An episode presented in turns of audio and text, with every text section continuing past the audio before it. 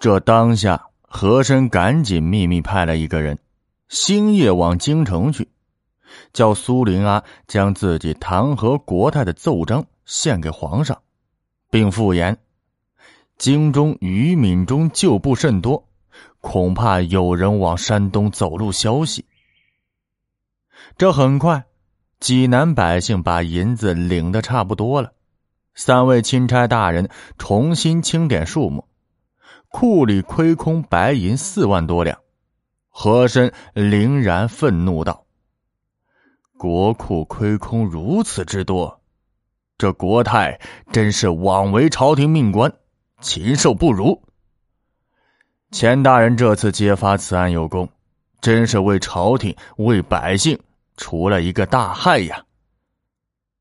这和珅的态度是急转直下。刘墉和钱锋都颇为惊讶，这不过转念一想，也知晓和珅的心思。这此刻再为国泰打掩护也没有什么意义了，不如啊，把案子查清，立功才是王道。和珅与两人态度一致后，后面查起来那就顺利多了。这查完济南的亏空之后，查下面州县府库。首先是章丘、东平、益都三个县的府库，这结果都有不小的亏空。可以想象，山东各州县的府库必定是隐患重重。刘墉把三个知县都押上来，三位钦差一起审问。和珅厉声问道：“国库出现这么大的亏空，你们可都知罪？”这三个知县呢，都是久居官场之人，心里都明白，此次朝廷为了审查国泰和于义简，看这形势，二人必然倒台，这责任呢，只管往二人身上推就是了。于是，三个人异口同声道：“钦差大人，我们知罪，只不过这其中有不得已的苦衷啊。”还望大人给我们做主。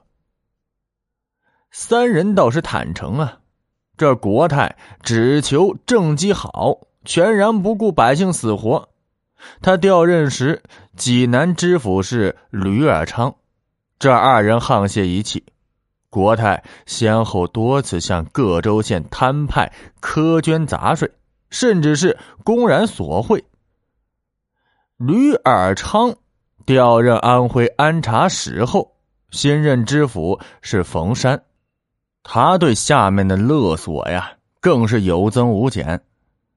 山东连年受灾，百姓穷苦，这压根就没有什么钱。下面的官员完不成任务，还要受到国泰的惩罚，这无计可施，只好挪用库银，实在是没有办法。这三位县官把责任一点一点的向国泰与知府推去，好像自己一丁点责任也没有。不过呀，说的倒也不是没有依据。三位钦差不再追问，根据材料初步查明，国泰摊派勒索下属白银八万两。这接下来审判国泰和于义简。国泰他不知道啊，这些巡查使查到了什么地步，情势如何？这又看见和珅在场，这心中倒也不怕。当下前锋就问了：“大胆国泰，府库究竟有没有亏空？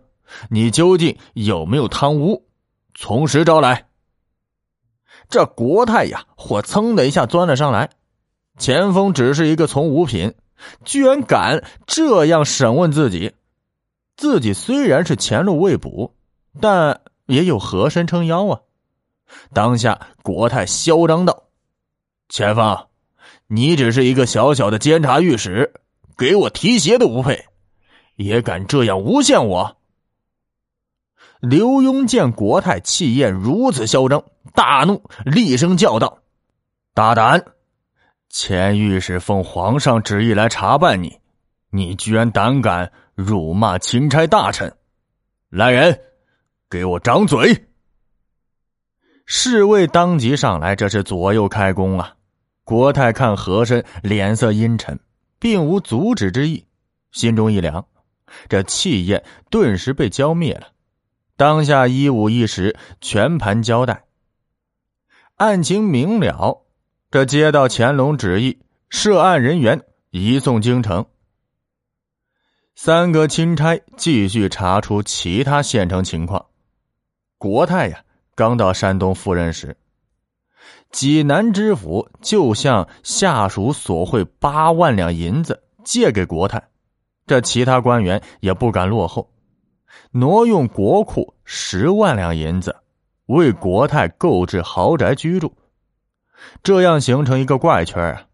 这下面的各个官员都向下级索贿，讨好上级，同时呢，自己也能捞到好处，也没有再担心国库问题。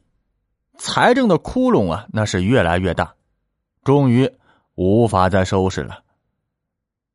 当下这三位钦差立功，回到京城复命，等待皇上赏赐。次日上朝，和珅在朝上面见皇上，乾隆面色凝重。这和珅想，也许是皇上啊，看到山东官场贪污横行，心中不悦，一会儿想要来些言辞来安慰一下他。乾隆盯着和珅，突然怒喝一声：“和珅！”和珅不知何故啊。当下扑通一声跪倒在地，赶忙说：“奴才在。”乾隆怒容满面道：“你可知罪？”